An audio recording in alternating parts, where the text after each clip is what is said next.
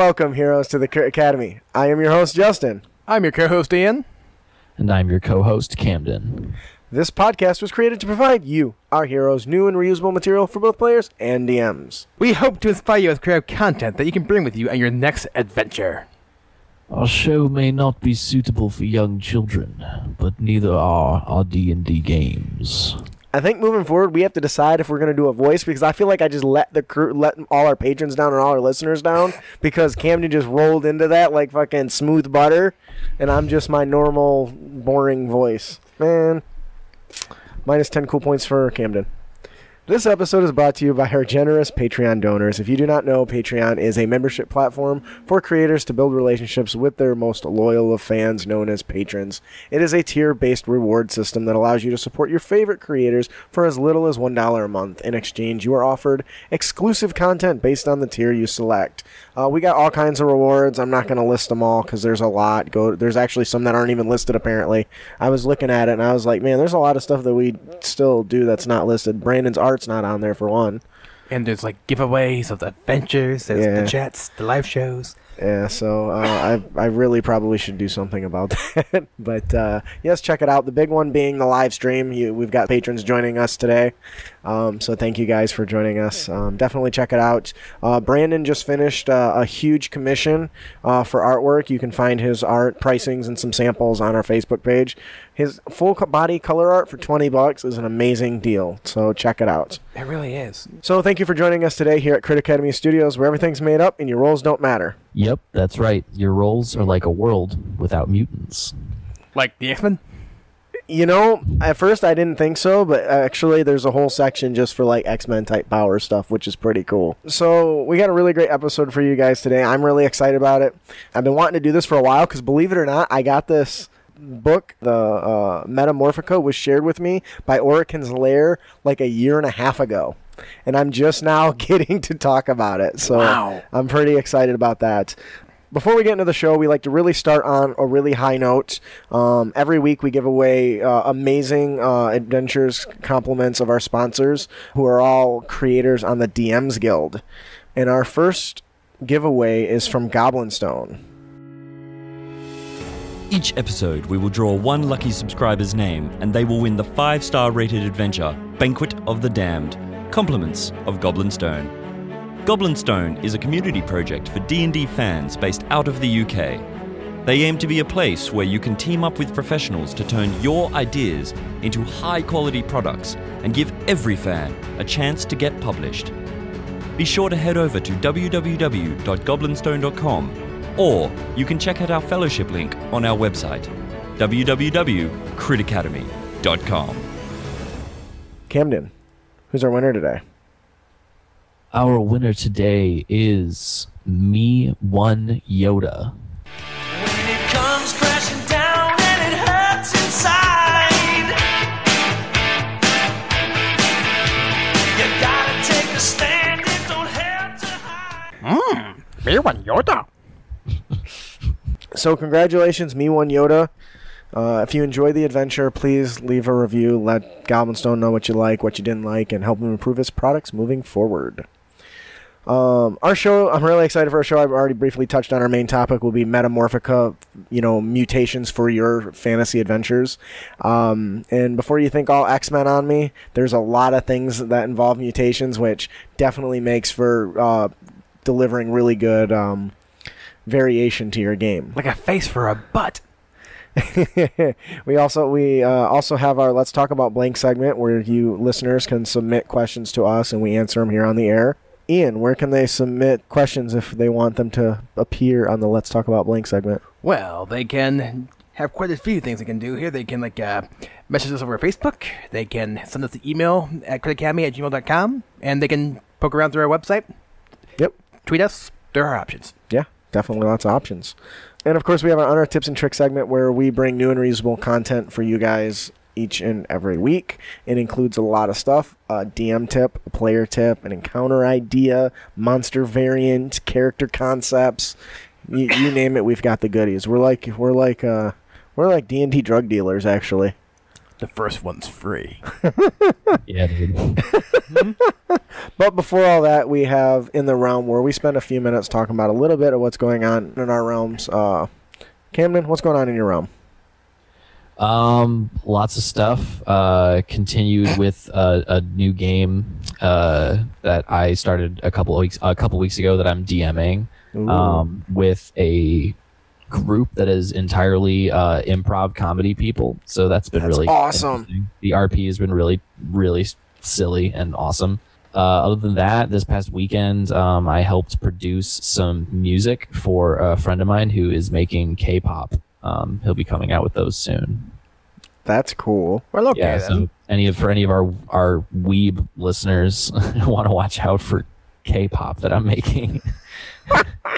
Um, uh, Kenny, he says the first one's free. Patrons can agree with that. I like that. Sarah also says, "Give me that good shit."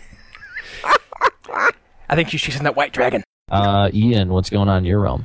Well, what I have going on um, on my realms, I apparently on Thursday get to go down with a reporter to Detroit to shoot her diving into a shark tank. What That's pretty kind of gun? What kind of gun? Shoot her in a shark tank? With a camera. Oh, that's far less interesting. Yo, How- Sam proposed. Bum, bum, Congratulations, bum. Sam! That's awesome. I'm so happy for you. I will send you a sympathy card. Damn, What? way to rain on his parade, man. It's not rain. That's urine, buddy. Damn. No, man. In all seriousness, congratulations. Getting married was one of the best things that happened in my life. Um, That's and, great. and I hope that it goes as well for you. For me, it was a great nine months. The three after that, not so much.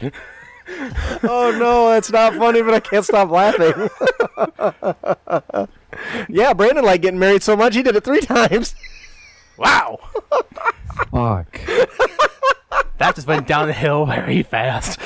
Uh, just like his first two. I love you, B. Mm. Uh, well, Well, Sam, better luck to you than us, apparently. yeah, right. And Justin, what's going on in your realm? Um, thank you for asking, Ian. Uh, I just spent uh, Sunday yesterday with my wife. We went and seen the Broadway show, The Lion King, Awesome, good one. and it was awesome. Now, I didn't cry like I did for the cartoon when when Mufasa died. Oh, spoiler alert! If you didn't already know that. From, from Um, 1994. Well, I still cry when I watch the old cartoon, but the the the um the that's the one part of the show that the the Broadway didn't capture very well, is I didn't I didn't I didn't couldn't feel it. You know, I couldn't feel the long live the king as he like throws him into the canyon and shit. You know, that really didn't Well, hit be- me like it did. Well, let's be fair here. That wasn't James Earl Jones and uh, Jeremy Irons. That's true. But uh, I really, really enjoyed it. Um, and I'm not a big theater person. My wife is. That's one of the few that I recommend to anybody if you have any sort of history with that show, or even if you don't. It was really good. You may have enjoyed Avenue Q way too much. I did enjoy Avenue Q. if you have not seen A- uh, Avenue for Q, you probably have seen their work. The Internet for Porn with the old World of Warcraft video is from Avenue Q. So Yeah, a lot of stuff getting really done the, with uh, puppets there that uh, I'll never. Um, I have to gouge my eyes out. But uh, um, so I think that'll do it for in the realm. Camden, if they'd like to visit other realms, how can they do so? Why they can go to Audible, uh, where they can redeem their uh, 30-day free trial and a free download right on our website at critacademy.com. Uh, you can click on the Audible banner and uh, claim your book. Yeah. All right then. I'm already on the second book of uh, Eragon Eldest, and man, that if you are looking for some great inspiration, holy crap, how they do magic in that and how they describe magic of like touching of the minds and stuff is so awesome. Can't recommend it enough. Uh, all right, so moving on to our next topic, we have our Let's Talk About Blank segment where we answer listener submitted questions. This comes from uh, Josh Snowden. So, my group uses the milestone and XP, but the XP isn't for leveling. My milestones just make sure they're capable of staying up to speed. The XP is to purchase legendary items from a mystical dealer in a black overcoat. When approached, all he mutters is a gruff, "What are you buying?" So this isn't so much a question as I thought was an interesting topic. What are you selling? Um, Camden, I'd love to hear your thoughts on this sort of mechanic. I think that's I think it's pretty cool to offer legendary items for XP and using XP as sort of a currency, an in-game currency in and of itself. Um, I think it's a I think it's a really great idea. Um, it's a cool alternative to uh, simply planting legendary items Mhm. throughout your world. Um, I think it's a great idea. What about you, Ian? I- I think it's a great idea. In fact, that kind of reminds me of uh, something I read online where a guy actually adapted the uh, Dark Souls games to Fifth Edition. But one thing he carried over from there is the fact that the uh, experience, if you will, also doubles as currency. And I actually found that interesting because that actually is kind of a uh, they kind of do the same thing in earlier editions too of D and D, where gold actually doubled as XP. So hmm, Oh, that's cool. yeah, You like? Can you like trade it in? no, no, gold is XP. Oh, so you sell your gold to level up? No, you sell your Okay, gold. then I you, don't you get what you're down. saying. Oh, okay. I get you. So that your your your wealth determines your power. yeah. So if somebody robs you, you're fucked. Yes. Somebody broke into my mansion and stole all my goodies. Hey, Rogue, why are you saying five levels higher than everybody else? I don't know. pilfering from everybody. Um, there's a couple reasons why I like this idea. First, one of the, the my personal issues with everyone gaining experience uh, at different rates is people start to outlevel people. Now, you could argue, well, that's the reward for the person showing up all the time, uh, or that's the person that that's the the reward for me giving out a bonus experience to the person that role plays. But in the end, if that person starts to outshine the rest of the players, you start to pull away from their fun. That being said, I've always been a fan of the milestone because, okay, you guys get to this level, boom, you've leveled up. Now I can build the counters accordingly. Okay, boom, you've leveled up, and, and, and I can drive the story that way. The fact that he's using XP as uh, a currency for purchasing means now that when I give that bard a little extra experience for all his roleplay, it is another tool to encourage them to do that. Because it's one thing for everyone just be, all right, I attack. Oh, hey, look, I found a sword. It's different that in order to get that sword that they have to work towards it by playing to their character's strengths and weaknesses and their character flaws and um, the strategies that they come up with. By turning it into a currency i can now leverage you do a good job playing you get fat loots instead of fat loots drop whether you're a good player or not. And I guess the advantage there too is it helps each player get the items they want. yeah. You can make it like a like a, a a wish list for them what do you think about that camden Uh, that's an awesome point. Kenny's like he likes the idea of this uh, dealer being a god in the sky, like trading your life for power. and Sam does prefer people to be at the same level for simplicity's sake. Yeah, I agree 100%. Sam says uh, XP spent to make something desirable available to be purchased doesn't buy it for them, but does make it exist and be within reach. That almost sounded philosophical. Yeah, I know. Anyways, um, so yeah, I think this is a great idea. I would love to use this, and I might even try to implement it someday. Um, uh, I think the only challenge that I would have is the value. What is everything worth? Unless you just treat XP the same as gold costs, right? Yeah. I could see that. Okay, that would make it. That would make that issue kind of non non-issue. So, I think this is great. I would love to see it. If you've used anything like this, please, uh, or some variant of this, um, please send us an email at uh, critacademy at gmail.com and tell us about it. I think that'll do it for our Let's Talk About Blank segment. Now on to the, the big meat and potatoes of our uh, Crit Academy sandwich here. We have our main topic, the Metamorphica. I don't want French fries.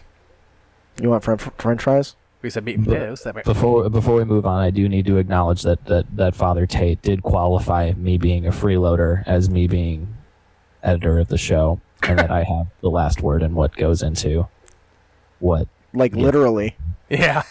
literally. like, oh, this part Ed said and they read. I'm just gonna cut that shit out. Boom. um, you might be asking yourself, what is Metamorphica? Well, this is a book created by Johnstone Metzger. Um, if you're not aware, uh, in our show notes, there's two versions of this: the classic version. There's a link to it and DriveThruRPG. You can just click and it'll take you right to, and you can download it right now. It's free or pay what you want. And then he has a revised version. I think that's uh, uh, for sale. You can pay some money and purchase the whole revised version. But um, so if you want to follow along with us, you can do that, um, or you can go to our show notes and click the link and uh, go and pick up the product yourself. I, I can't recommend it enough. It's very valuable. This book is a collection of biological, psychic, and you know supernatural mutations, all grouped into you know different tables, so the results can be D and D randomly generated, right? Yep. using uh, using some dice, which is awesome. Uh, these tables can be used to generate random mutations um, and different mutant creatures, or um, maybe descriptions of these mutations can be used as uh, an influence to spur the creative mind that you have. Because if we're all D D and D players, we're all very creative, right? Wow. You know, it just occurred to me this would be a great thing to supplement uh, RPG Gamma World. Um, actually, uh, and I'll, I'll touch on that. This uh, actually, I'll go ahead and do that now. This actually is very system agnostic. There's no, there's no outright rules for each thing. It's left up in the air so that you can apply whatever rule you think needs to go with it. Which you think would be more a whole lot more work on your, but it's not really. It's it's pretty interesting. Uh, the Metamorphica has uh, been designed to work with a variety of different types of uh, role playing game campaigns, and from top secret government experiments and post apocalyptic uh, wastelands to the four color superheroes and the exotic sorceries of dark fantasy. And because of this, it does not contain any specific rules. You and your gaming group will need to decide exactly how to use these abilities and features that are best represented for your rules of play. Now, that being said, um, when you go through these, you can actually kind of, uh, if you're the DM ahead of time, maybe highlight the ones you don't want or cross them off or something. Sure. Because it might not fit your campaign. Um, but for the most part, they work pretty well. For me, this is now going to become my number one source for monster variants and, and, and character concepts because holy shit, there's so many options here. I think if you you roll your page on like a one to a thousand um, for these options, and they're they're broken up into many different um, categories.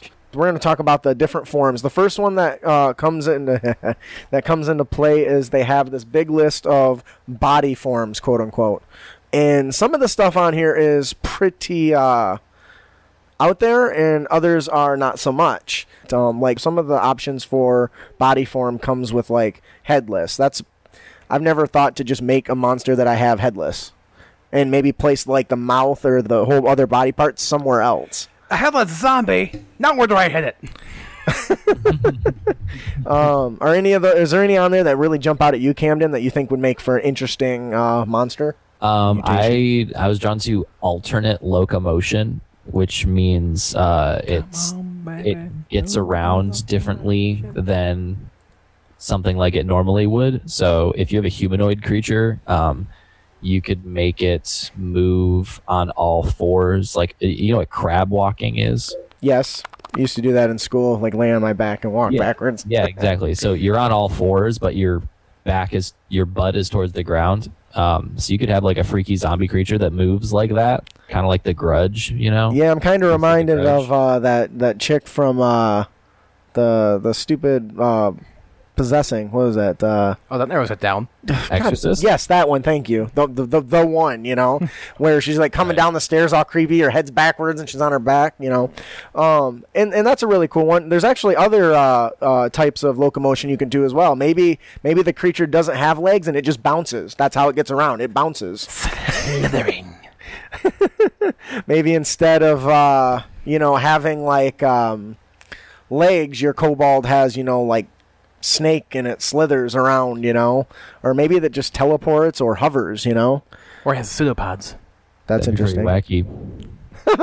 Um, uh, but I guess that's the point, right? Ah, yes, Tater. there. Monty Python's Silly Walk.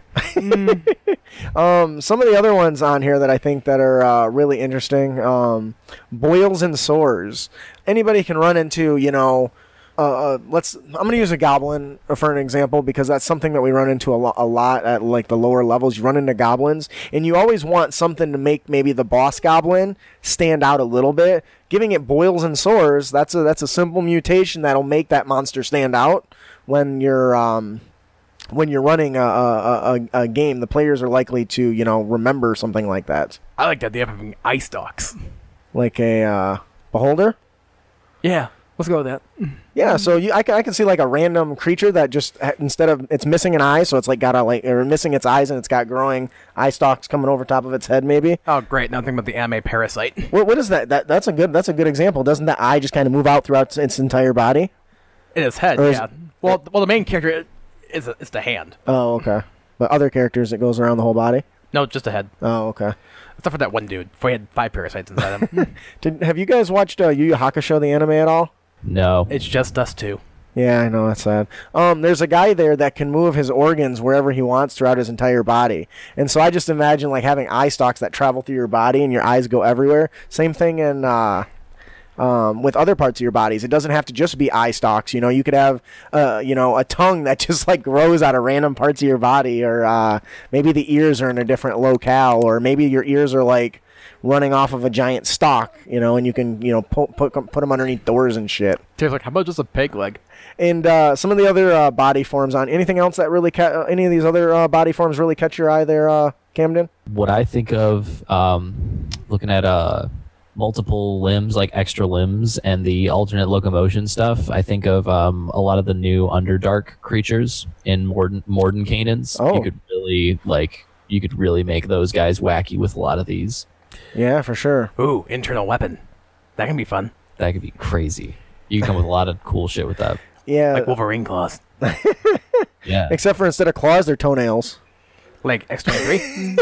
like what like X23. oh do they come out of her Two of them do. oh i didn't know that Mhm. um, that's really cool um, and then kind of the last one i want to talk on is my my uh, my my personal uh, favorite is the genitalia exotic genitalia.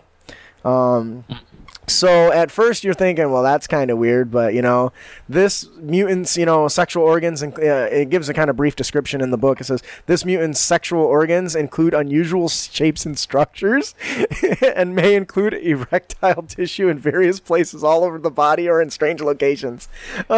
Okay, not gonna lie, what that makes me think of was a parody video of Su- Superman. About to get out with Lois Lane, drops trowel. What the heck is that? It's my dick. But it has pincers! Why Oh, does it have pincers? That's bad. To hold Damn. you? Well, there's an old movie when I was a kid called Species. Did you guys ever see that? I know of it. Or even an Alien? Didn't uh, Ripley get it on with an alien? Well, that's complicated. It's, It's complicated. Yo, Shape of Water though. Oh, I have not seen that, but I've heard Uh, about it. I want to. Spoiler alert. I think everybody knows. The, Hey, the mo- fuck. I think everybody knows that. Isn't that guy supposed to be like a god or something, or I some, don't know. some BS like that? But anyway, so um, there are like hundreds of different body forms you can pick, and they they give you different things to touch on uh, for each one. Um, f- something as simple as a hunchback to you know boils and sores and being headless and stuff. So. Yes, master. Um, and some of them are even more functional. Like this one says gliding membranes, right? Like a flying squirrel. Like a flying squirrel. I was thinking dragon, but Flying works squirrel's too. funnier. I suppose. Um, and you could really have you know use for this. Nothing says it has to be like wings, right? No. It could be like like you say in the squirrel, where there's a like a membrane between their you know their hands and their their feet, and they jump off and they don't fly, they glide, but you know. Still very like a kobold that could glide with like little membranes in between them would be fun. He just drops drops rocks on people and shit. um, what what's the next one there we got there, uh, Camden? The next options. uh, body functions. Anything in there that uh, Feeling no Jump. pain. jumps out. Feeling no pain is a, a, a pretty big one, right? So if that if I was to roll that up, we would actually have to come up with some sort of mechanic for it. And in 5e, that's really easy, right? They're just resistance, right? Relatively. Or immunity, right? Yep. Um, so that's pretty uh, pretty interesting. A couple that uh, jump out at me are prehensile hair. Ooh, that's like uh, that means it can grab stuff, right? Yeah. Right. Oh man, that's ter- that's terribly frightening. Ooh. Yeah, that's Uh, pretty pretty wacky. That was actually a feature of the witch from uh, Pathfinder. Is it? Yeah. It's fun. She's got like f- like hair coming out of her armpits and it just grapples you. hey, I- I've often said I want to play a dwarven witch just so I can take the prehensile hair ability and literally kick your butt with my beard.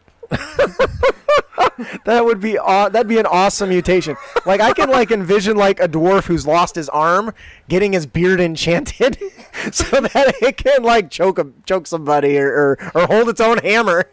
a Yeah, beard that holds its own hammer. But the common Yeah, thing though was you actually used your intelligence instead of your physical stats Uh-huh. when, you, when you grappled. So it's not uncommon for people to grapple with something with their hair, then cast fly, Ugh, fly up, and then drop them. just drop him. Yeah. Yo, what if Tate could grab stuff with his beard? That is a monster. He'd be he'd be he'd be turning into uh, Wayne Brady and have to choke a bitch. oh, I miss that show. That would be awesome. Whose line? Uh, actually, it's from uh, Dave Chappelle show. It's a really old show. God, I'm I'm getting old, man. Uh, I, but couldn't, I couldn't get into that one. but but it turns he's like the super nice guy, and then it turns out he's got like all these hookers and stuff, and then he's like, no, hey hey hey, you got my money? wait wait no, no, you don't got my money? Is Wayne is Wayne Brady gonna have to choke a bit? I mean, I'm not violent. I don't I don't. I'm gonna have to get out this car. he's like, just just sit with me, Dave. I'll be back in a minute. Ah, sorry, I kind of derailed for a second. the only Dave Chappelle Uh, sketch I ever got into was on the very first episode where you put a blind black man who's a white supremacist. Yes, that was pretty hilarious. Um, Sam says a Wookiee. Now that would be that would be an awesome, uh, awesome kind of character concept or, or bad guy concept, and I might actually make something out of that because that's pretty cool. Um, s- so some other uh, bodily functions that come in this massive table that I really thought were interesting were um, secretions. Um, something that we often run into monsters that have these different effects when you like touch them or something, right? So adding uh, adding a, f- uh, uh, uh, an effect like that to a creature that doesn't normally have it can be very interesting. Whether you give a uh, let's say you give a cyclops a secretion that gives him the same effect as the uh, mimic. So when somebody touches him, they're like stuck. Oh. And then when Mike tries to kick him, uh, uh, guys, guys. he, he stands up and he's like dragging you by your foot stuck to his belly or something. Um, or you could get something a little more um, less direct and maybe it he secretes like a smell that's toxic and makes you barf and makes combat a little more difficult. Or like oil, make them slippery. Isn't that there's a monster that's like that? Is that the troglodyte that does that? Could be. That has like a smell smell attack or something. It just smells like shit and makes everyone all woozy or something. Um, I I do know um, there's a creature in Volo's called the Boggle um, that I actually Boggle. made as like an NPC pet that is guiding my uh, my PCs in another game that I ran, um, and they are able to secrete stuff out of their bodies that they can control uh, to be sticky or slippery depending on what they need to do. oh, that is awesome. Yeah, it's pretty So cool. like they can st- they can shoot out like a sticky goo, pretty much. right. Uh, anyways, um, so yeah, you can actually go quite far with this. And some of these uh, these functions aren't just about giving them new features, but can also be used uh, to to drive um, uh, motivations. You know, the one that jumped out at me is it's called infertile. Um, this creature can't breed. Um, so how is that going to affect the creature's behavior? You as the DM, if you roll an option like this, you have to think, okay, if this creature's infertile, what is it going to do? Is it going to be pissed off because of it, or is it going to have to go look for a mate when normally it doesn't have to do that? Um, is no mate going to want it, so it ends up just you know wreaking havoc because of that, or does it try to find ways to fix it? If it's say it's a, a- smarter uh, an intelligent beast is it going to try to find a solution to to to fix its infertility and that's why it's doing all these bad stuff because it's trying to find a way to you know fix itself Ah, crap. Why did my brain go there? usually you got to follow it up with where your brain went Um, it was uh, some random comic where this one creature was cursed to be, but it was like constantly horny, but it had no dick. or it got lopped off because it was in an exotic location so it was always mad. Uh, what else do we got out of here for body functions that looks interesting? Like I said, I only put a few on this list, but there are hundreds in Oh, the yeah. in the booklet. Um, th- this one's interesting. Frog tongue, giving uh, giving a creature a frog tongue. Um, I can. Uh, if you were to give uh, Camden, if you were to give a roll this up and get a creature a frog tongue, what kind of features do you think would it would gain from that? Hmm. you could give it like a thorn whip mechanic. That's I a good one. I could see that. That'd be cool. Um, In yeah, uh, that's the only thing I can think of because that you you could do a certain amount of damage, probably like bludgeoning damage or something, and then they can pull it. yeah, that's a good one. Things closer to it. In uh, in one of the X Men movies, didn't Toad like use his tongue to get around? Yeah. Like it would lash like really far Yeah. away, and he'd drag himself, so giving him a higher mobility. A waste of Ray Park. A what? A waste of Ray Park. Um, I could see him using it as like uh, get the using the tongue as to give the disengage action as a bonus action. So you know he, uh, he can like whip his tongue around a good and, one. and, and, and jump around and stuff. So um, you know these these different uh, functions breed ideas. Oh, Sam says give it the sentinel feat. I love that. Like if somebody tries to, that's the one that if somebody tries to get away, you stop them, right? Something like that. If you or if you opportunity attack them, it stops them. Yeah. I think that's what it does. Um, so that's a really good one. I like that. Um, and maybe even add on it, they get a chance to successfully grapple too, um, with a contested check or something. Um, so that'll. Uh, so uh, the next one we have here is uh, there's a big table for mind behavior. Um, any of those jump really out at you there, uh, Camden? I like so these are just like these are behavioral things. I like um it, rolling up like a super paranoid creature that has nightmares and thinks every everyone's out to get them. Doesn't mean he's wrong. Yeah, that's a that's a really good one. Um, The one that jumped out me, Kevin, similar vein to is uh, phobias. Yeah, we'll move into that one in a second because that's another one that's on here. Um, with the paranoia, you can really touch on that from a story perspective. That um, maybe he's this this person's doing these bad things because he feels somebody's after him, or if he doesn't, you know, do this over and over and over, if he doesn't do what he's got to do, something bad's gonna happen, and that that would be a good one to drive a good person to do potentially bad things, and could create like a, a moral ambiguity, a very moral ambiguous situation, um, because often paranoid people, um, well, I guess it would depend on the paranoia, wouldn't it? Yeah. Whether they would be bad or good. But uh, I think you could leverage that as a, they're not really bad, but what they're doing is because they're afraid for their life, right? Are you you? Uh, Sam says can be a good way to feed uh, underlying story into the players. That's a good one. Yeah. Um, you mentioned uh, phobia. Oh, There- yeah. You can do phobias for uh, dozens and dozens of things. And actually, this gives you a chart of 1d100 uh, for what they fear. And some of those objects for those phobias, something as stupid as blood. Oh, Apparently, blood is on this uh, this this uh, chart. That's a real thing, though. So. Yeah, it is. So, can you imagine how you? What if you're like born into a barbarian clan and Oh my gosh. and he has a, a phobia of blood. So now the players come across this this you know big giant you know berserker quote unquote from like a stat perspective, but he hides so he can avoid you know oh. avoid blood. Or potentially funnier, the big burly barbarian character is afraid of ducks. exactly. I don't even know the last time I had players run into a duck, but that would definitely be a good reason to do it. Um, a duck. Uh, so yeah, so so yeah, there's other things too. Like uh, this one says, afraid of disease and infection. So I can see the person like taking up herbalism. Like I could you see that as part of like if I did that for my character, if I rolled in my character, well, uh, I got a fear of diseases, so I'm going to learn you know herbalism so that I can you know protect myself. You know, Ooh, fear of pain. ooh, that would be great for like a conjurer who's or an abjuration wizard Don't hurt me. who always is about you know afraid of pain, so he's always putting up words around himself. Not in the face. Not in the face. taking like all defensive spells and shit. Because these, while these are, are generally designed for like the DM to make uh, monsters and NPCs with, you can easily use these to build uh, a character concept, And which I think is fantastic. and the few that we didn't quite touch on too are, are we're still on behavior, right? Yes, is there one that jumps out at you? Well, well, we did kind of cover Berserker a little bit already. Addicted, drone, breaks down. Well, yeah, let's talk about them, not just name them off. They can read them. Yeah, yeah. Uh, I like the addicted one. Um, something that I, I maybe you maybe it's happened to you, Camden. Um, I haven't really had a lot of like drugs in my game, where I've never had a character who's addicted to something. Well, generally it would be a drug, but clearly, you have not played Shadowrun. but it could be something else. And, and having an addiction could make a character very interesting because now, so if somebody figured out what that addiction was, they could leverage it.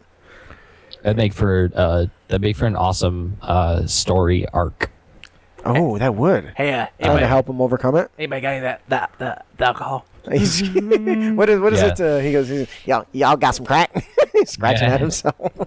What? We here at Crit Academy do not endorse drugs. No, we do we not. are fans of do- uh, Dare. I don't even remember what that means. You remember what that means? You're going you're gonna take the D bus downtown and meet a gentleman named Martinez. um. Anyways, I say addiction. It could be maybe some. There's some players I met that their characters have like sexual addictions, where they every time they're in town, they got to go to the whorehouse type of thing. Or gambling? Um. Or gambling. Gambling's a good one. So you can do a lot with that sort of behavior. Ah, Um, bourbon toe. Ah, love me some good bourbon toe. That is a hell of a. Didn't we do a like a character concept with addiction? Was it like a, a catnip, Could be. catnip fever or something like yeah, that? Yeah, the backseat. Yeah, yeah, yeah. Um, so some of the other things that they talk about here, narcolepsy, um, behavior. I think we've even had a character concept on this too. We did. where the barbarians just like charging in and just like. but could you imagine how the players would react if a giant beastly cyclops started charging at them, maul in hand, and then just topples over in front of them and just lands down? Huh. Okay. Like, would they think? Would I mean? Would you? Would they assume it's a trap? Maybe. Um. Oh, Tate got us, man. What? So the Cyclops listens to the show. That's not funny. Yes, it is. Okay, that's a little bit funny. That's pretty funny. That's a little. We don't want to say pretty funny because then we're going to encourage it. And if there's anything I learned about dealing with children, you don't want to encourage it. It's Tater. Anything we say or do encourages it. Um. So uh, there's one other one on here that I want to talk about before we move on, and um, that's transgender. Um, honestly, this isn't something that I've covered in my games that much, other than I've had one or two players do it. Um, but having a monster that acts one way, in in opposite of their what's assumed to be their gender, I guess, which could make for a very excuse me a very interesting NPC design not because um oh god i don't know how to word that without pissing anybody off um be- Well, getting political. yeah because it can it because it creates a different um Dynamic? Yes thank you that that's the word i was looking for thank you um because i know that um i've done the the, the very flam, flame flamboyant character but never one that I never considered that they actually just think they're they're some they're another uh, believe they're another gender or they are another gender. Um, so I definitely think that could add a little bit of um, interest into your game, especially if it's either uh, if it's a player character. Ooh. Okay, uh, just- Tater says, how about like- just try making him look like another monster? And I can understand this one too, to a degree. And Sam also says, like, he doesn't want to sound insensitive, but doesn't necessarily see a need for it either. And I can see the argument both ways for that one. Yeah, yeah, I can I can I can see that. because let's face it, it is kind of a hot button topic these days too. Yeah, So but you're, that to speak to that, there's really not a need for any of these. You know, yeah, True. I would agree. these are just these are it's, it's something it's simply something to consider to add another layer to your npc especially if it's a more intelligent npc to just make it seem more real you know Yeah, I agree, and that's that, and that's the point. That's the point of any of this sort of stuff because we're all about trying to add uh, layers. Like they're onions, right? They're ogres, right? They've got layers, and the more layers you add to them, the more unique that those characters are, and the more that they stand out to the players. As Tater says here, add some flavor, some seasoning. like salt, I love to add salt. But I suppose, like anything else, uh, it depends on your group. Yeah, and keep that those sort of things in mind. But like, like, like Wizards of the Coast, we here at Crit Academy promote and love all. yeah if you unless want to you're a dickhead. Like that one guy playing Overwatch today. if you want a trans narcoleptic ogre addicted to crack fucking go for it Hell yeah. wow. that is going to be our next monster variant. Bonus. Ah, Tater. Strahd as Frank-N-Furter from Rocky Horror. oh, I love it. See, now that's the sort of shit that would just throw off your players. If they're expecting one thing, you know, you show up with this this big book because they always see the big books. They know they're running Curse of Strahd, and freaking Frank-N-Furter shows up. That's gonna definitely change the tone of that game, but is going to catch them with their pants down. I probably could have phrased that a little differently. Oh yeah. But anyways, so there's a lot of different behaviors. Like I said, there's there's dozens and dozens and dozens of these options. So, um, and some of them aren't as is, is obvious, like or some of them are a little more obvious, like a code of honor. But uh, what does that say? Ooh, what about no gender? Ooh, a eunuch. I like that. That that's not necessarily. That's Yeah, I- kind of. Yes and no, Don't they just chop off their junk? but they're still a dude technically. Yeah, but they they're us- they're still considered Male. men. Yeah. Oh, okay. See, I didn't know that. Okay, Yeah. yes, but no, mo- no gender could be a good one. Godzilla doesn't have a gender. Yeah. Uh, asexual. Uh, actually, We should. I I really want to cover Mordenkainen's in an upcoming episode, but they there's a ton of lore in the new Mordenkainen's about the Drow. no asexual. That's not the same thing. Asexual is like zero sexual attraction to, to anything. I was just saying that when I watched Godzilla when I was a kid, they referred to him being asexual because he didn't need anybody to have sex. You're with. referring to the 19, 1996 American Godzilla don't movie. don't don't judge my taste in shows, boy. I am. Whatever. The Anyway. Japanese ones they usually portray as a dude. That's because that's what's in there. There's a dude in the suit, so they're always gonna call him a dude. I guess you're right. They didn't call him the queen of monsters. no, oh, Malfoy, you're looking fabulous today. not darling. Where'd you get those wings? they go perfect with the eyes. Um, so we'll go on to the next section there. Uh, Moving mind cognition. Um, so this is more of a, a, a, a mental um, sort of thing. Um, well, I guess it does say that it's mind, right? Uh, Yeah. more about cognitive functions of the character, which once again, honestly, is something I generally don't think about. But when I started reading this, I got really interested. Like something as common as dyslexia. Um, I never thought to give a character or a monster dyslexia, but now I might. Like if I roll a low int character and just pretend he reads everything backwards and can't put it together right, I think that that not that dyslexia is something to to make fun at, but adds a, a, a another interesting uh, character. I almost said something that I probably shouldn't as a radio host. Um, makes another uh, layer of um, reasoning of why your character might not have the have writing skills or have good communication skills. Um, give on the opposite end of that, giving them an eidetic memory. There's actually background that's something like that, if I'm not mistaken, or is that a feat that says you never forget something? I, Dag memory? Not in fifth edition anyway. I could have swore there was a feat. Oh no, it's the it's one of the the backgrounds that when you travel, you always remember everything in that area. Yeah.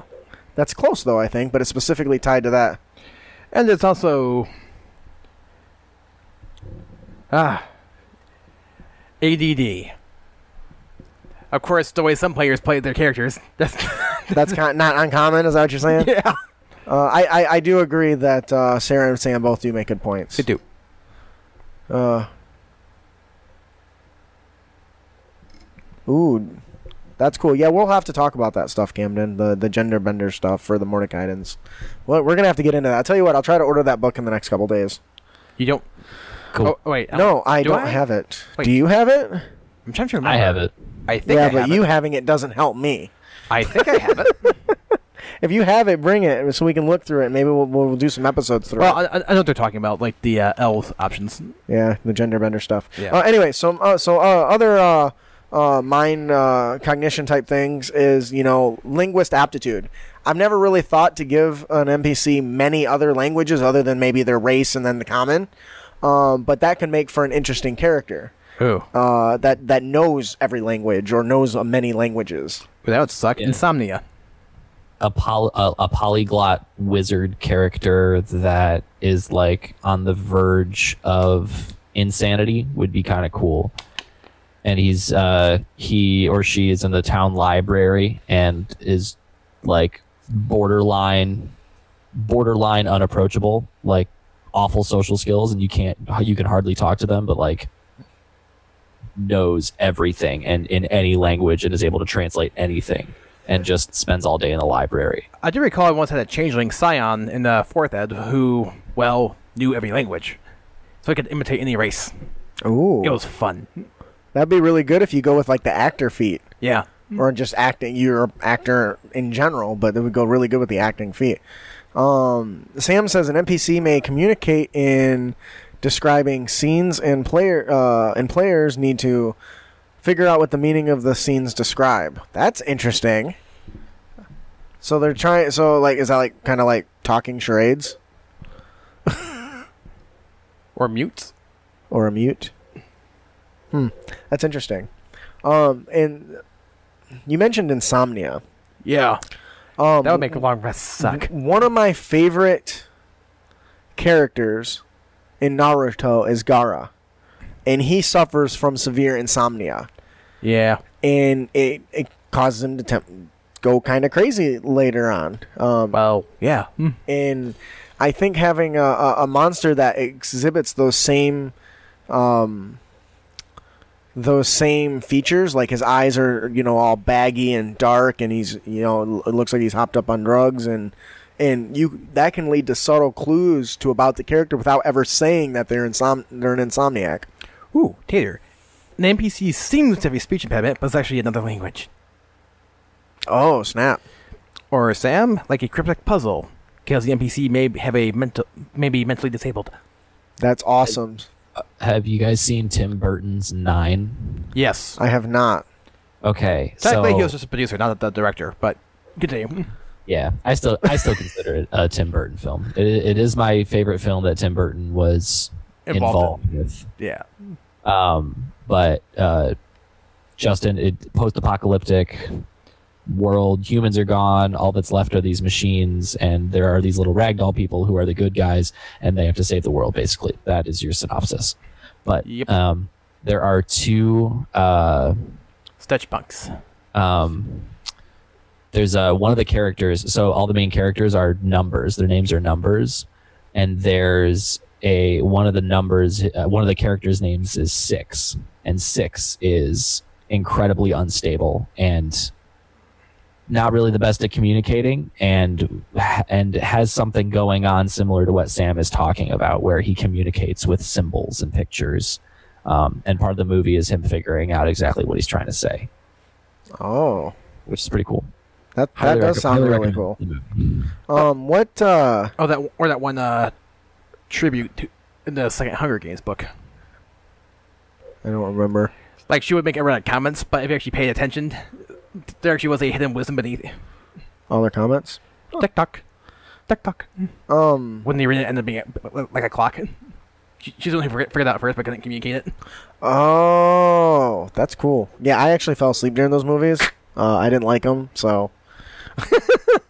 like I said, uh, I'm me and my wife aren't exactly on the same page of shows, but uh, um, so the last thing I wanted to to to to talk about as far as the the mind cognition is one that showed up was called transferring of memories. Um, I think that that's interesting. Um, I know there's spell some spells that do some uh, like I think cloning does something similar where you transfer like your memories to cloning or something, or is it semi semi simic? I can't say that stupid word. Oh, you can break. it. Simulacrum. You can break the games out hard with that spell if you're a high level wizard. Uh, but um, having a character who, and, and so so a, a changing enemy, a transfer of memories. When you slay uh, an enemy, and you run into another one that starts mentioning some events that occurred when you fought this other person or this other person you were chasing. And I can see you go an entire campaign chasing and fighting the same person who turns out to be all these people you've already fought who you just thought were like uh, maybe like uh, some lower minions and it turns out that it's the same guy who's been transferring his mind into other creatures or other other people and you've been take, taking on his challenges the whole time. I think that would be an interesting uh, interesting concept. Oh man, you could even do like a through time campaign. Go all Doctor Who on it. Yeah, that could be cool. Um, all right, so I think that'll uh, do it for the mind cognition. Hey, uh, Camden, any psychic powers jump out at you? Um, did that. I I also really like the transfer memory ones. Oh, okay. Um, Go ahead. you could also do uh, you could also do a similar idea where you you can actually suck memories out of people Mm, um, so that they forget. It's kind of a forced amnesia. yeah, that's That'd awesome. pretty crazy. Pretty guess sure there's a that spell falls- that does that too, right? I guess that falls that falls into the next category, but Oh, does it?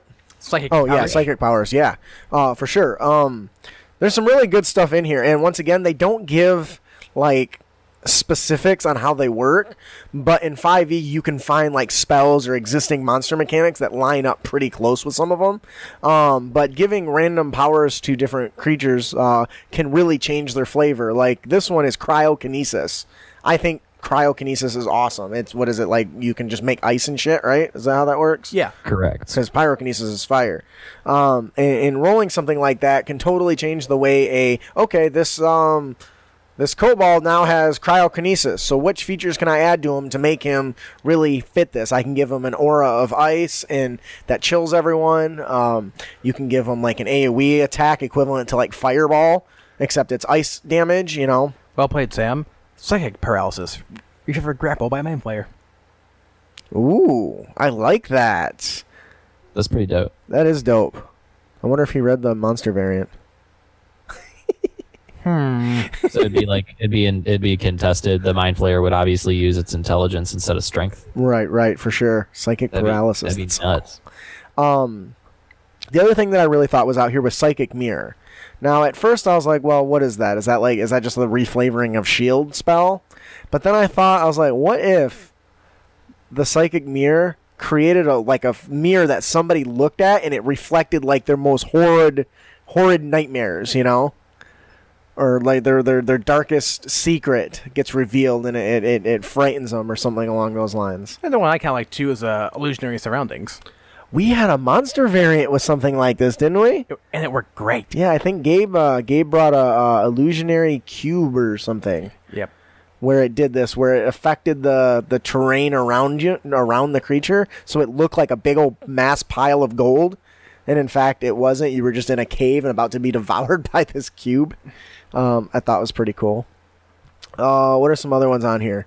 Um, they got this death field thing on here. I thought that was interesting. Um, in the in the, the description it says the mutant can physically leech the life forces from everyone that's within a certain range of it. That is awesome. So it's kind of like I could easily see you reflavoring and re even skinning uh, like a troll that you weaken its regeneration ability, but then also cause like area damage to everyone around it. I think that would be awesome. So, like I'm saying, they, these really give a lot of uh, uh, good ideas to to to to spring from as you just roll these dice. Um, any other psychic powers we wanted to talk about? Anything that really you think is interesting or? Oh. Enter mind could do some fun stuff. Yeah, I, th- I, I was gonna say I was gonna go off of that, off of Enter Mind, and be like, um, being able to predict like the very near future, and being able to, if to say say you're fighting a monk type NPC, um, and they're able to actually predict your movements. I would say that that would be a great reflavoring of the shield spell. Because Yeah, they could be awesome. they could foresee it coming. They can instead of an energy shield popping out into existence, you almost move with uh superhuman speed as you react to this motion that's happening as you push like their blade out of the way or something. And Or give your enemies attack disadvantage. Or give your see that's cool, but I think broken? would be less of a less of a surprise That's why you give it to a villain. Yeah, man. But they're so they're so while these don't come with innate um, descriptions on how they function mechanically, they still can spark some really creative uh, um, monsters and, and even character concepts. Um, there's one more here that we have to go through, and by means, what we're talking about isn't everything that they have. These are just some samples from these areas. But the next one is supernatural abilities. Um, now, if originally when I thought this, I was thinking, well, everything in D and D is supernatural. This went a different uh, direction than I really in uh, anticipated. Um, for instance, the one that I really liked was uh, demonic phenomena. Um, I originally thought like, oh, you know, like the thaumaturgy cantrip, you know, random, you know, doors open and, and, and shut and shit like that. But in this uh, list, they have a roll of one d uh, one d two hundred and pick a phenomenon, and some of them are simple, like a high pitched note. But then you've got another one that says, you know, a bile of blood fill the mouths of others around you. Holy shit. or clocks and watches cease to mark time. That's a that's another pretty pretty simple one. But how about birds fly backwards? What? like these are like environmental changing like effects and i think that that's really cool there was another one that says a bunch of dead babies appear in a doorway or something i don't know where that one went Come play with us. dead children appear in a distant doorway it's so disturbing what do you think uh camden Uh, I like all these. These are all. um, I, I'm. What immediately comes to my mind for some reason is the finale of the Last Airbender oh god what an amazing amazing tv series when Aang just you know fucking holds uh, the Fire Lord by his head and his shoulder. I think. mm-hmm And is just like poof, your powers are gone. Bye. that's cool I think Um, that'd be I think it'd be that'd be a really cool like high level thing Mhm. if you had a big bad who is able to like um, steal a spell slot from someone or something. oh dude That'd be pretty cool. i think we just made a new spell that sounds Transfer awesome abilities, one of the options here. Hmm. Yes, I think that might be specifically what he's talking about. Yeah. Um, I think that's awesome. So the other thing that I, I don't think I've played enough around with is crossbreeding, um, mixing and matching different uh, monsters in the monster manual to get different effects. Um, I think the closest I've done is just rip parts from them, but I've never thought, hey, what would a Cyclops merman look like, or or something? You know what I mean? Something along It's- those lines. That's another thing another thing to consider, especially with humanoid playable species. I feel like the half species are very like androcentric. Everything's half human, half something. Right. Not half like human, half orc. Half Yeah. human, half elf. Half human, half whatever.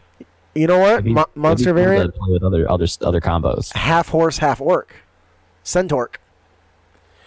God damn. You know, Come on, that's awesome, right? you know, I That- saw that a variant cool. online of a picture of centaur. Only so like uh, the top half was, was a guy and the bottom half a uh, horse. The bottom half was like a, a rhino body and the top half was a gorilla body. Ooh, I like that. Oh, I've seen that. That's like a that's like almost a meme that's been circulated. But it's still A lot. cool. It is pretty cool. That's uh, a hork. Yeah. nice one, Sarah. Um, uh, damn, where was I at? Uh, so this other one they talk about is density control. Um, at first I was trying to think, well, what Vision. what would yeah i i made that connection after the fact. I said, well what does that really mean? And i thought of uh, vision from uh, marvel. So i'm like well how would you translate that into like d&d 5e and first rage would be a good one. You can instantly gain resistance to some stuff. Or maybe you become super heavy so if you grapple somebody you just fall on top of them and pin them to the ground. They can't pick you up. Um, but what what would be the reverse of that? Would you be able to to to undensity it? what is the technical word from that? Make it less dense. Yeah. Um, and what happens? Does it float? Become lighter? You get. Well, he uses it to pass through objects. Ooh, that's a good one. That's how, how he was phasing into the uh, Ultron Oh, that's awesome. androids.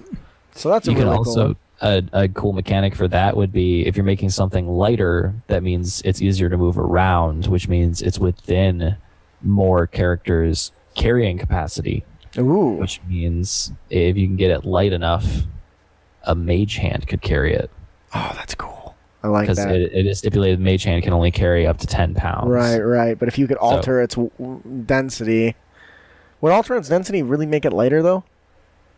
yes so if it's staying the same size and the density goes down it gets lighter Hmm. Well, somebody needs to have a talk with uh, Ant Man and how his science works because it doesn't. Is Right. it, is it, in Ant Man, isn't the whole logic the reason he hits so hard when he's small is because he keeps his mass? But yeah, but then allegedly. when he gets giant, he can lift like trucks, but he shouldn't be able to. He should still be. yeah, they, lifting- they kind of always hand wave that in the movies. They kind of adjust a little bit more in the comics, but Oh, just like Yeah. yeah, wave it away. yeah, Um. we could talk about the science of ant-man all day or rather the lack thereof. Um. right Uh, one of the other things on here was becoming two dimensional. Um, this was interesting, and I think we've had a discussion about like the shadow on the show before.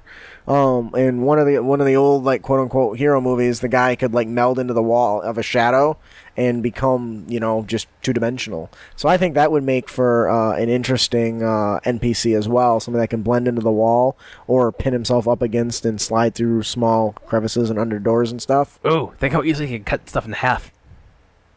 like just thin his hand. Yeah. So does that change the density then? Is it because it's still gonna hurt if he tries to chop it in half? Unless he's like the Karate Kid. um, but I really, I overall there are just thousands of combinations that you can just roll up randomly. Um, obviously, um, a lot of these would require some finagling, trying to get the, the, the features right and matching them up with current features. Because honestly, I personally never recommend creating your own custom features because they can easily be unbalanced. But finding stuff that matches up that can fit, whether it's something that's completely just flavor, like you know. Uh, your your your body form, you have you know eye stalks. That could be just flavor. You could be like uh, what's that stupid guy we always talk about? Jar Jar? Yes, like Jar Jar. Yeah. It's completely completely visual. It doesn't change nothing and has no other function other than you look ridiculous and people will stare at you when you walk around. Um, I love how the webcomic Darths and Droids, which retold the Star Wars movies as a web as a D and D game, mm-hmm. their explanation for Jar Jar. Guys, I have to watch my sister. Can she play a character? yeah. I think you've actually touched on that a couple before. I have. Um so it's funny. It is funny. Um so overall, what do you guys think of this this resource? It can definitely a lot of flavor to the game. I think it's awesome. I think it's a great source of inspiration. I Big agree. ups to Johnstone. Yeah, Johnstone Metzger. Uh, you can find his. Uh, so in our show notes is a link to the Metamorphica, the classic and the revised. The classic one is a free and pay what you want, um, while the revised looks like it's far newer and has pro- probably had some updates and probably some stuff added. But um, uh, check it out in our show notes. Um, and definitely, if you come up with something super cool and unique by using this generator, let us know how it goes. If it's a custom monster or just a variation of one that already exists, or if you use it as an, uh, a player and you know tell us how it goes. Uh, this just jumped out at me. I don't know why. Sleepwalking. Could you like have somebody that's like sleepwalks and robs people? he doesn't even know he's a thief. That'd be funny. Um, so I think that'll do it uh, for our main topic today, the Metamorphica. Definitely check it out. He's on the drivethrurpg.com, so if you do like it, please leave a review. Um, as we have built good relationships with a lot of the DMs Guild, that is one of the most uh, best things you can do, aside from giving them a monetary uh, donation, um, because it helps it helps get their, their word out there. So definitely check it out. And tell us about all the cool stuff you make. You can email them to email your stuff to us at critacademy at gmail.com. Please. Yes. um, so before we move on to our final segment, uh, we have one more gift to give away compliments of Loresmith.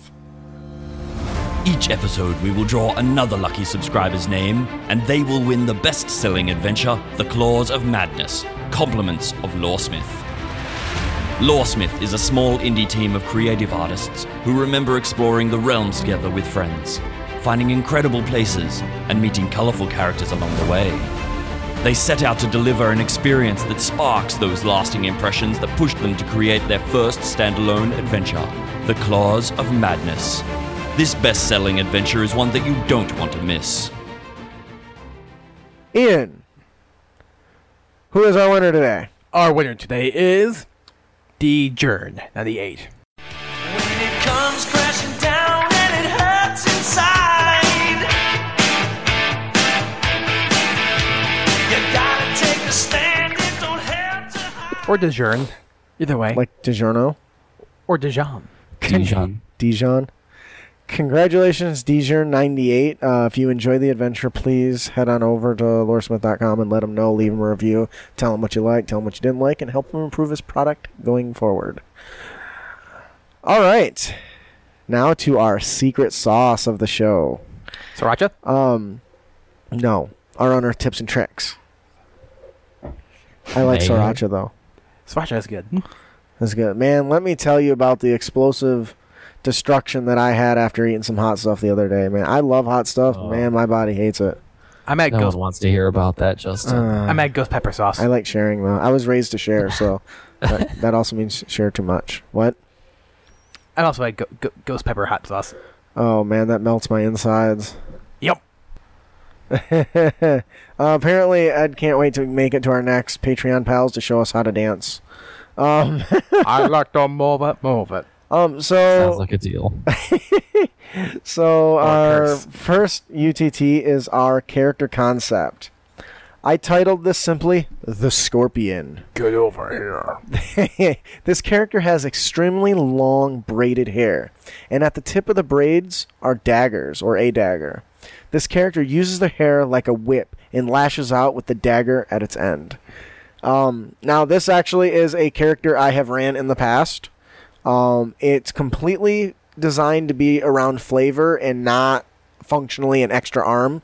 Um, when I was running it originally, um, just part of my normal attack was describing the intricacies of the the weaving of the blades and the the whipping of the hair as it slashed and you know and I'll tell you what there is nothing more satisfying than critting and decapitating a person with your ponytail. How about with your beard? I had considered that after after we talked about it. I was like, you know, that's very similar to our character concept today.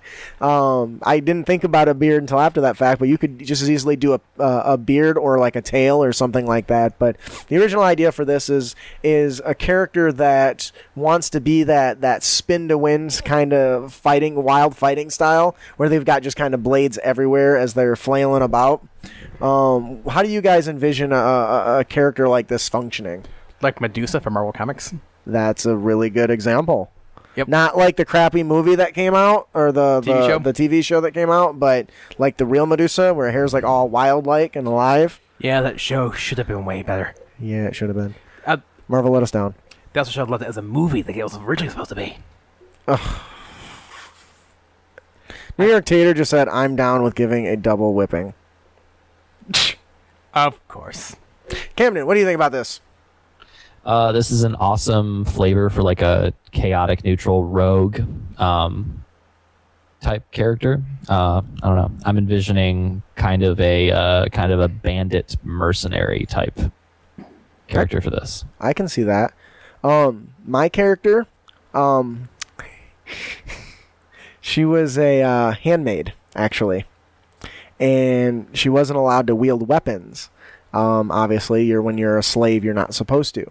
So she had tied this heavy weight and constantly was practicing, you know, swinging her hair around. So when she got out, um, she was her main primary source of damage was this. The only way she could learn how to fight, and that was by swinging her hair around. Um, and that's kind of where this came from, and I really liked it. Um, it was very dorky. Uh, now, obviously, I did not gain any mechanical advantages using this, um, but don't get me wrong, I tried many times. Um, but it's a simple idea. It's a lot of fun. And you mentioned it being like a rogue character. It it really didn't have to be. Um, I think that uh, easily it could be like a short sword wielding uh, uh, fighter type class. Can't get much bigger than that. But or or you can even just say it's a dagger and that's part of your dual wielding or your whatever you know during your your your flavor of your combat description. But slitting somebody's throat and like spearing them with your scorpion like tail is pretty awesome. Oh man, you should see her snack. Like she'd like whip her tail, uh, ponytail across the table to grab like fruit and like yank it back and catch it. It's pretty awesome. God, I miss that character. Yeah. I miss quite a few characters I've played over the years. I forget which character that was, but there was a character in anime that they have like a scorpion like tail on the back of their head. Hmm. What was that? I've- I feel like I've seen that. I know. That's what's bugging me. Yeah, I see what you did there. Scorpion bugging you. That's funny. well, technically, Oh. uh, it's an arachnid, but anyway. Dude. You're bringing me down with your, your logic. Don't do that. Don't ruin my fantasy. like gravity? Oh, shut up. Gravity's not real. It's fake. And the planet's flat, too, just so you know. Space Force. Oh, shit. Oh, don't even get me started on that. I, I had to. I'm sorry. Um, that'll do it for our character concept, the Scorpion. Oh, you could even put poison tips on him. Ooh. Man, that would be awesome. Poison tip blades in your hair. That's great. Camden, do you want to take our monster variant? Sure. Our monster variant of the podcast is the stupefying wyvern. Uh, with uh, so it's a it's a wyvern, but it has a special ability, the stupefying gaze. The wyvern targets one creature it can see within 30 feet. The target can see the wyvern. The target must make a DC 14 Constitution save against uh, its gaze, or take 4d6 psychic damage and be paralyzed for one minute. Um, the target can repeat the saving throw at the end of each of its turns, ending the ending the effect on a success. If the target's saving throw is successful, um, or if the effect ends, the target is immune for an hour. Yeah. So, how do you envision getting the most out of this feature? Well, the Avengers don't see it coming. That could definitely take them by surprise. Oh, because it's a gaze, they don't see it coming. That's funny. yeah. I don't know if he planned that, but that's just funny. uh, what about uh, you there, Camden? It's cool. This reminds me a lot of the Umber Hulk, the o- the OG Umber Hulk in the Monster Manual. Yep. has a similar ability. Um, I think this is I think this is really cool. I think this is a good metagamer buster. You know, Yeah. Well, not only will it throw them off, but keep in mind that the wyvern can fly. Yeah. So if you're Right. fighting a wyvern and you're in the air and it paralyzes you, Kunk. you're probably gonna fall. Um, so it adds. This is a great. Oper- this is a great monster to add to like a a flying combat or at the edge of a precipice where it could paralyze you and just push you off to your death. I like stuff like this because and players often expect that every fight is going to be a one-two trading punches, and if your players charge into combat without evaluating what they're fighting, abilities like this can really cause them to be caught with their pants down, so to speak. And can unfortunately not that I'm out to kill my players, but I do like to run a little bit more in challenging encounters. Um, but being able to utilize this in a way that if this monster knows it can paralyze people and then grapple them, if its motivations is it's hungry, it might just paralyze somebody and fly off. And because of that, it creates a whole new encounter idea, right? Because no longer is everyone trying to fight the critter. This critter is hungry. It's captured the small halfling and is now flying away. Uh, and the players have to rescue this person before you know they become uh, wyvern meat. I think that'll do it. I think so too. It's a pretty simple one, but is a fun one. Honestly, anytime you give any creature any paralyzing abilities, it's awesome. That'll do it for our monster variant. Ian, would you like to take our encounter idea? I do Either actually. read it or just paraphrase. We have today the Corpse Mimic. Our heroes enter a local dungeon to find a lifeless corpse laying on the ground. Likely they will investigate, upon which a mimic comes to life and surprise attacks one of our heroes. This mimic has found prime hunting grounds. Every time someone investigates, it attacks, and takes on the new shape of the person it attacked, and it can be easily tossed into any adventure. Yes. So if you haven't figured it out yet, I love mimics. When I found out that mimics can turn into objects and corpses are objects, um, this immediately junk out, jumped out to me and how I never have used it before. Camden, what do you, how do you envision something like this working, and what kind of how would you get the most out of it? I think it's pretty. I think it's pretty straightforward. Um, the the notion that corpses are objects and are no longer people, no longer characters, um, is interesting. This is this is pretty straightforward to me. I think it'd be cool if you entered like a crypt with a lot of dead bodies, and Ooh. your your PCs are looting through. If if you have uh, particularly greedy penny pincher PCs who want to loot everything, it could be cool to um, either make a roll for it randomly or like plant the mimic in as one of the dead bodies somewhere. I think that'd be really cool. Or in the summer they make a, make a coffin. Yeah, they get a coffin, they go to open it. Yep. Yeah, that's less interesting because they, they they they always suspect a coffin is trapped. They always suspect a treasure chest is trapped. Well, coffin, treasure trap, all have fat loots. But very rarely do they think, oh, that person, dead person is trapped. At least in my case, I guess. Have you guys ever? How often have you guys come across a, a body being a trap? All the time. Undead. Well, that doesn't really count. I guess. I guess that does count a little bit, but whatever. I didn't really think about that. I just It's thinking still a fun idea though, because the mimic if- is not undead. Because if you think Ooh. about it, Well, they assume the mimic is undead, but it's not. okay, and what So they would try to deal with it as undead by casting anti-undead spells, which do nothing. waste them. um, so in this, the uh, the original idea I thought for this was that the ki- the heroes are hired to lurk, search for villagers that keep disappearing.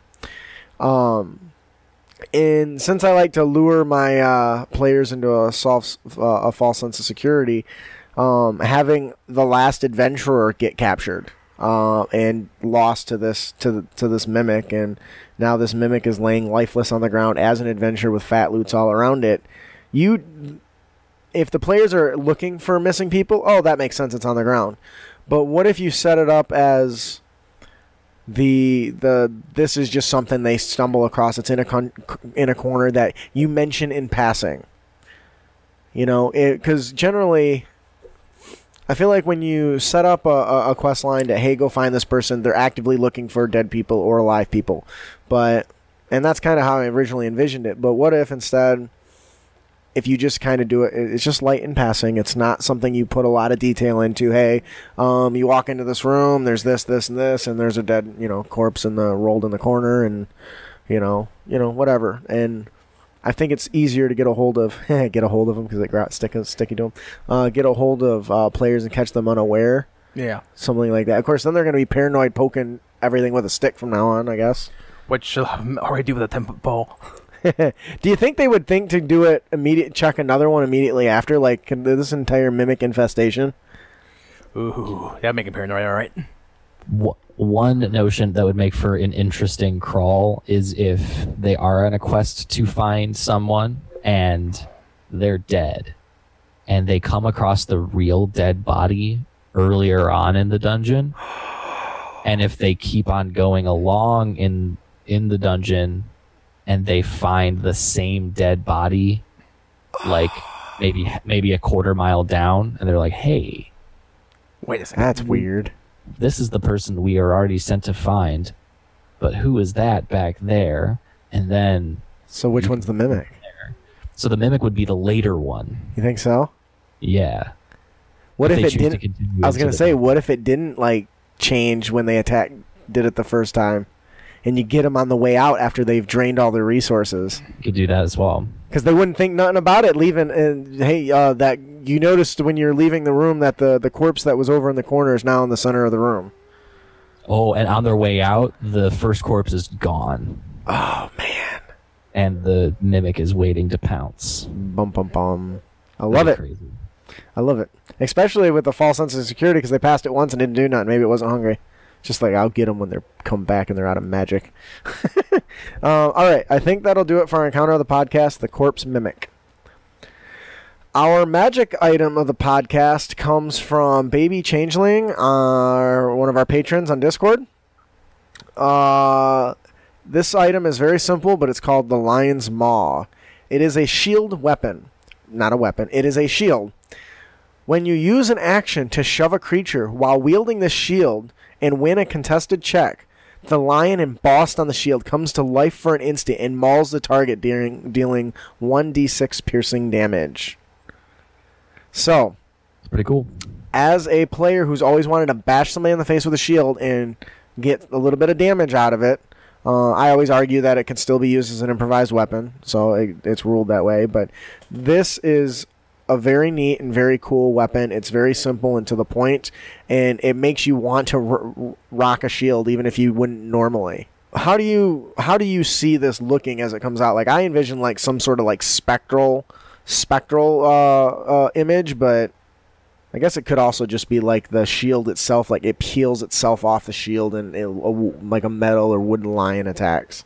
Hmm I envision it as this would be a really cool. This would be a really cool thing for like a knight or a paladin character, um, where like the seal or the crest of your your patron or maybe uh, your your hometown involves a lion of some sort, and it like kind of becomes 3D and chomps at him Right. as you shove. Um, but that'd be that'd be pretty cool if the like actual design there's like a an ornate design that has some significance to your character's backstory. Oh, that would be. awesome. And you could change it to any animal, really. It says lion here, but you can change it to a bear just as easy. That'd be super. It would be super cool if it was gifted to the player as. Um, speaking of, you know, using XP as currency to give uh, special items, this would be really cool as a gift from an NPC that is significant to that character's backstory. Ooh. Like, hey, you've, you've served, you've served your god well, you've served your town well. Take this as a, um, as a symbol of what you work so hard to serve wherever you go, and it will serve you well. Make it a honey badger. Honey badger. Uh, uh, New York Tater says lion rampant from Scotland. Scotland. That's a good one. Make it a beaver. Yeah. A beaver. A beaver. Hit you in the face with a beaver. uh, make it all covered in like the the fur and everything. Um, so what I think would be interesting is that if the NPC gives the per- item to a player and doesn't know that it's magical. That would be nuts. So eh, they don't know that it can do that until they bash somebody to knock them down with the shield. and it and it, wow. How, how would you, as a player, if you just got this really cool, ornate looking shield, and then like three sessions later, bash somebody in the face and a damn lion attacks out of it? Like, holy fuck! Now they might. I don't. I'm not the type of player that would get upset that I didn't know that. But you know, if you didn't know, I mean, this this the shield has been passed in my family for generations, and as a thank you to you and all the work that you've done, I'd like to pass it on to you. Heh heh. Tater says chipmunk. Chipmunk? No, like Or a squirrel. um, I like this magic item. It's simple, but I think you could get a lot of roleplay out of it. Um, even if, even if it's not that much damage, you could even lower the damage if you wanted. If you're if you're really gung ho about not giving shield bash any magic, but I think that it would be awesome. Give it the glow around the animal so it seems to move. Ooh, I like that. Um, all right, that'll do it for our magic item. Camden, can you tell us about our dungeon master tip today?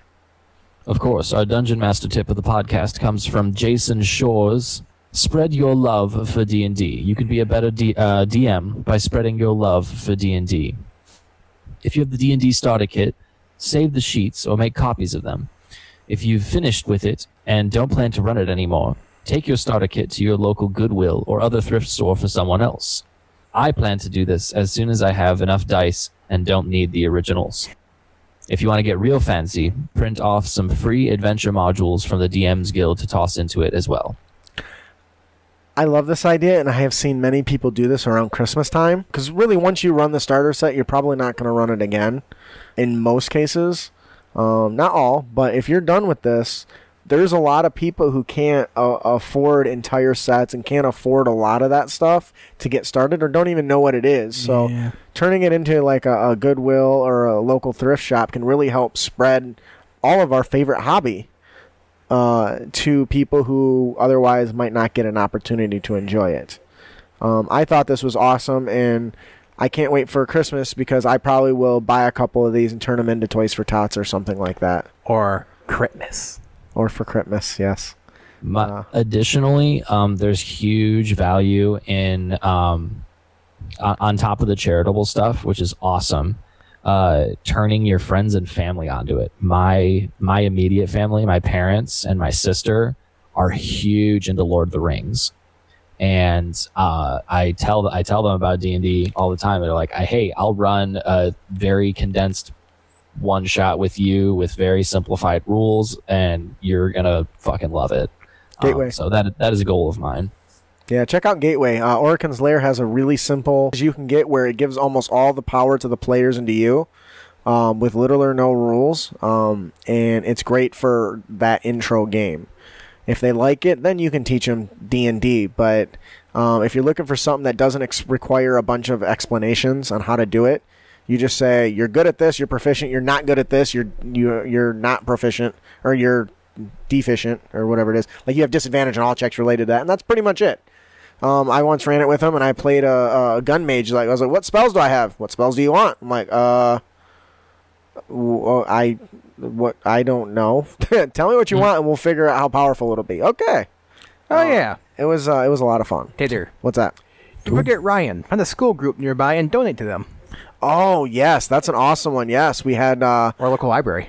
or a local library. That's a good one too. We had our uh, uh, who's now a patron, Ryan Torres, was on one of our episodes um, in regards to using D and D as a teaching tool. So um, to kind of go off what Jason Shore sum- uh, submitted, you know, find find there's those opportunities to spread our hobby. Right now, D and D is bigger than it's ever been. Literally. Um, this edition has sold more than any other edition. Yeah, and and combined, I think actually. It's up there. Uh, it's it's insane, and so the more we can get out there, the more we can share what we love, and it makes us feel less nerdy when other people are doing it. Because I have to I have to validate myself and not being a total you know nerd. But anyways, um, I love this DM tip, and you can take it as a play bonus player tip as well. Whoever you are, do it. Revenge of the Nerds has arrived. Thanks, Tater. Now on to our last and final unearthed tips and trick. We have our player tip of the podcast. Don't, be, a dick. Track that HP without words. Um, now, Gabe didn't submit. This is, comes from Gabe Kleinart. He didn't submit it directly. Um, I Facebook stalk him, um, and I found it in a thread. Um, and he was responding to somebody else, but I thought it was so awesome that I wanted to share it. It says, uh, I re I re I worded it to be kind of goofy. So, uh, are you a healer in the party? Does constantly asking a player for their HP bother you? Are you sick of constantly tracking everyone else's hit points? Well, don't worry. We got the solution for you. You can purchase a bunch of Mardi Gras necklaces, and whenever a player's drop below 25%, just add a necklace as a visual indicator. So at 75% of your max, you have one. At 50%, you have two, and so on. The, uh, that way, you don't necessarily have to verbalize HP out loud. Everyone just knows at a glance, just like their characters would. And you know roughly how severe someone's injured as a DM. That is awesome. That is so awesome because it, as the DM, if I'm trying to make the, if I'm playing an intelligent creature and I want to know who's the most mortally wounded, um, I have to be tracking everyone's HP to know how bad they are unless they're chit chatting about the table. But if I can just look up and see that Ian's got three little things on him and I see he's limping his little uh, scrawny ass around, well, what's one more arrow gonna hurt? You know, one less threat, right? Thunk. Uh, I think this is a fantastic uh, player tip. This helps not only the players, it helps the DM, and it can get rid of a lot of that sort of stuff. Plus, you look pretty baller. What do you think, Camden? Uh, I think this is a fantastic practical mechanic. Um, I think any any visual aid will will help out.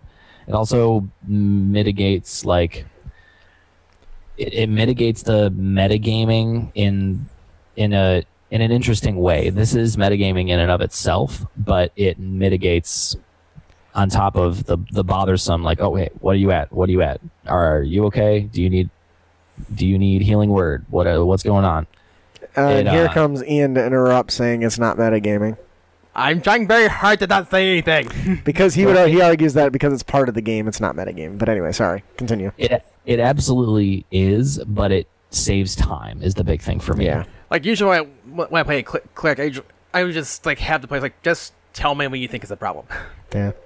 Um, I have a hole in my stomach. Um, uh, New York Tater says this is actually a topic of discussion on one of their podcasts. I didn't remember that, but I'm glad it is because it's an awesome idea. Okay, uh, how do you look? Well, on a scale of 1 to 62, about a 19. Yes. Um, and for a long time, I tracked everyone's HP. Uh, I don't so much online anymore um, because it's too new. It's not a consistent mechanic for people who have never done it. Um, but this, I love this idea. Um, I would love to do it. I might even get fancier where I break it up into colors, right? Like yellow, like like yellow is I'm okay. Like maybe like different like spray paint the different sections and just rotate it as your health goes down, so it goes from green to yellow to to orange to fuck. or maybe like, like the uh, doomsday clock. Ooh, that's a good one. Yeah, follow the five uh five five levels on the Doomsday clock, right? Something like that. Yeah. That's how many minutes t- to midnight. Till we're dead. Yeah. Oh no, I was thinking the alert colors. That's stuff. Conversely, That's stuff conversely, be good to your healer Yeah. and let use use your bonus action in game to call out to your healer and be like, "Hey, I I am hemorrhaging blood right now." Technically, that's a free action. It depends. Okay, yeah, there you go. To know how severely somebody's injured. To communicate you're injured. To communicate it. Oh yeah, I would say that. Yeah, that's a free. Uh, only in my games, it's not. Hey, cleric, my um, my entrails are now extrails. Um, New York Tater says milestone patrons get Crit Academy beads. Is that the missed- same thing? You missed Sarah's Mardi Gras reference. Show me a beat. I don't know if that was Mardi Gras reference. I'd but it was assume so. funny. I would assume. I've never been, so I just know that uh, the more hulas you have, I think the more either you've drank or how many times you've been Yep. plowed. Oh, it, uh, or how many times you have uh, shown your nipples. Oh, that that's what it is. So when you have a woman that's got a lot of them, or a guy that's got a lot of them, they've been flashing. Oh, but that's not but that's not be like uh, be, ne- next beats. It could be like a tokens that they could be putting on the table or, or removing, Yeah, I agree. or like a starburst. Like the more banged up you are, the more the more you eat. Oh, we have a winner. Um, I love this idea. So, uh, Gabe, awesome idea. You are the man. Um, I don't care what Ian says about you. I had no idea what you're talking about. Don't worry, I won't tell him. I have the beads ready during his dance. We're not gonna have the beads ready during your dance. Actually, well, you know what? Very senior baby picture. Move on. I'll, t- I'll I'll get some Monopoly money and I'll make it rain all over you. Or better yet, I'll get some change and I'll make it hail on you. How do I you make can it work afford with- change How do you make it work with Bitcoin? with Bitcoin. I don't know. I'm gonna make it digitally rain. um, so that'll do it for our player tip of the podcast. Don't be a dick, and you can avoid dickitude by helping track HP without words. Visually. Yeah. That'll do it for our on our tips and tricks. But before we close out, we have one more gift to give away. Compliments of Jeff Stevens. It's been a long few days of travel, and the adventurers are tired of eating rations and sleeping on the ground. The road opens to a small town with an inviting tavern. The smells of grilling meat and ale fill their nostrils, and the sound of laughter and music float out the tavern's door. Unlucky for the adventurers, they've stumbled upon Dragon's Breath Tavern. What starts out as a pleasant evening of food, drink, and entertainment soon evolves into an adventure that takes the party into and under Dragon's Breath Tavern.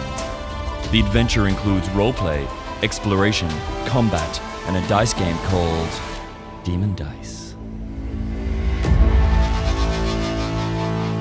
Ian, who's our winner today? Joe underscore 902.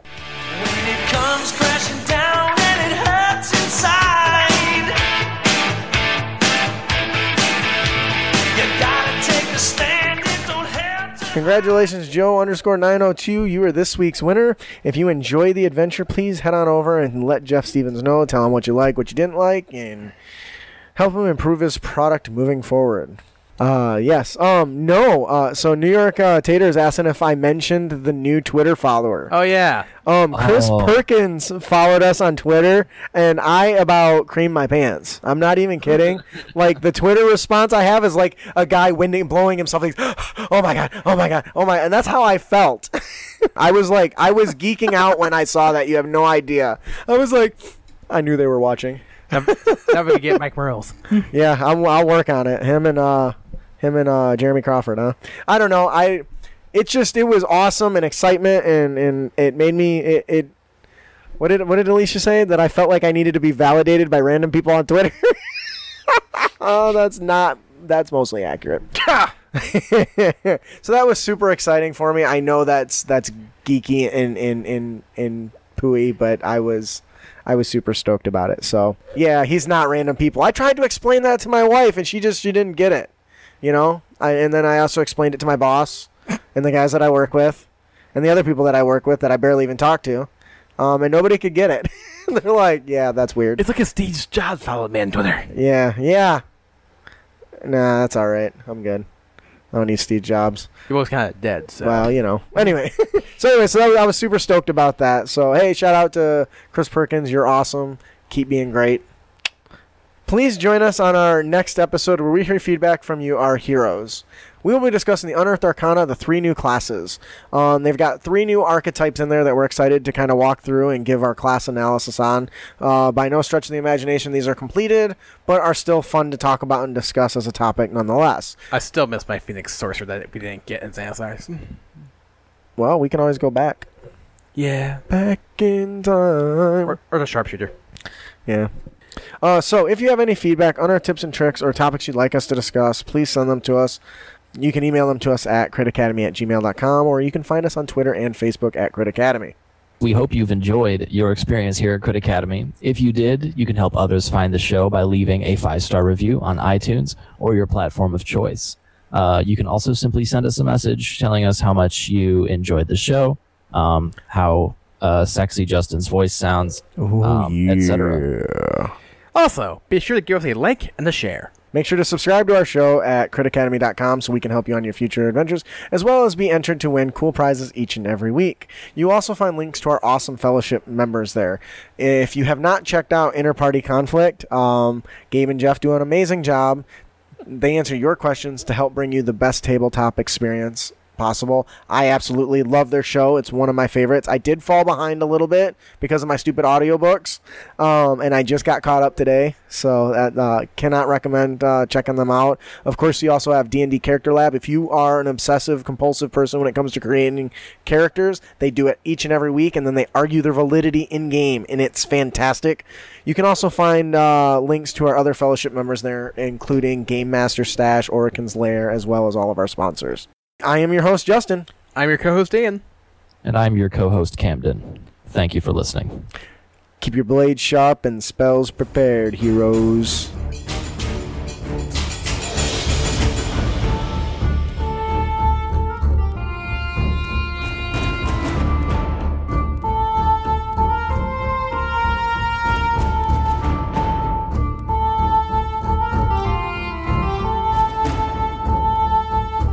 I cast magic missile.